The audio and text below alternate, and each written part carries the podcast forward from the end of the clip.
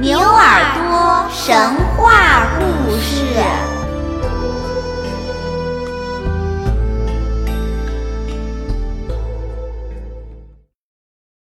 亲爱的小朋友们，大家好，我是晴天小牛。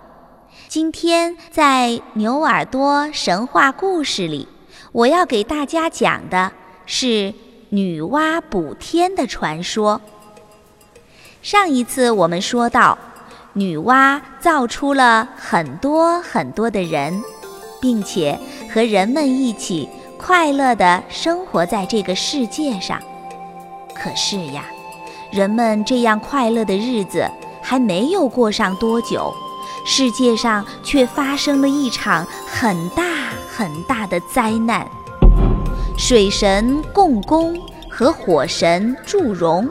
因为一件小小的事情争吵起来，他们越吵越凶，越吵越凶，后来大打出手，共工打败了，他气坏了，没地方出气，就向西方奔去，一头撞在了不周山上。这座不周山啊，非常非常的高。是支持天空的四大支柱之一，可是糟糕的是，经过共工的这一撞，不周山居然被他撞断了。因为不周山天柱的折断，天破了一个大大的洞。破了的天空，又是闪电，又是打雷，而且从那个破洞里。直浇下来非常非常大的雨，变成了地上的洪水。这个时候啊，地面也开始震动，人们居住的地面往下陷，陷进了四处奔流的洪水里。这些小小的人们害怕极了，失去了地面上居住的屋子，他们可怜极了，有些爬在树上。有些爬在山上，可是呢，树上飞旋着凶猛的老鹰，山上也有凶恶的老虎，越长越高的大水更是随时随地都要把它们给卷走。人们拼命地叫着：“亲爱的女娲，我们的妈妈，赶快来救我们吧！”女娲看到她亲手造出来的人类遭遇到这样的危险，心里非常非常的着急。可是啊，要把破了的洞和不断漏水下来的天空给补起来，可并没有这么容易。女娲辛辛苦苦地收集来了很多很多不同颜色的石头。把它们堆得像山一样高，然后她又收集了很多芦苇来生火，把这些五颜六色的石头给烧融化了。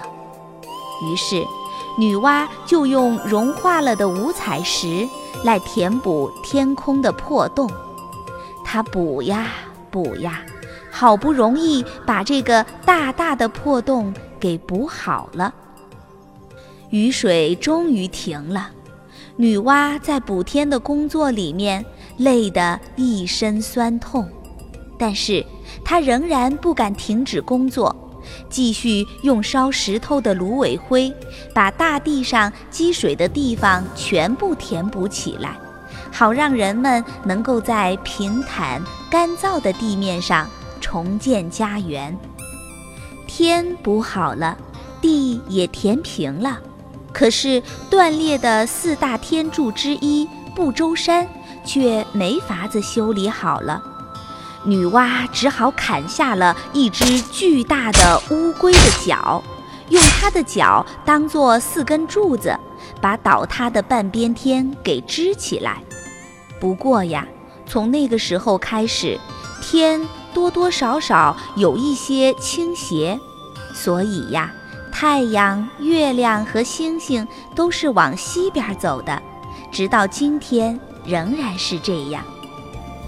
做完了所有的工作，女娲实在是累坏了，她喘了一口大气以后，身体慢慢的变成了半透明的云，轻飘飘的飞上了蓝天。她要好好的睡上一万年，才能够消除疲劳。当然了，地上的人们永生永世都不会忘记女娲对他们的慈爱和功劳，所以呀。人们又把女娲叫做人类的母亲。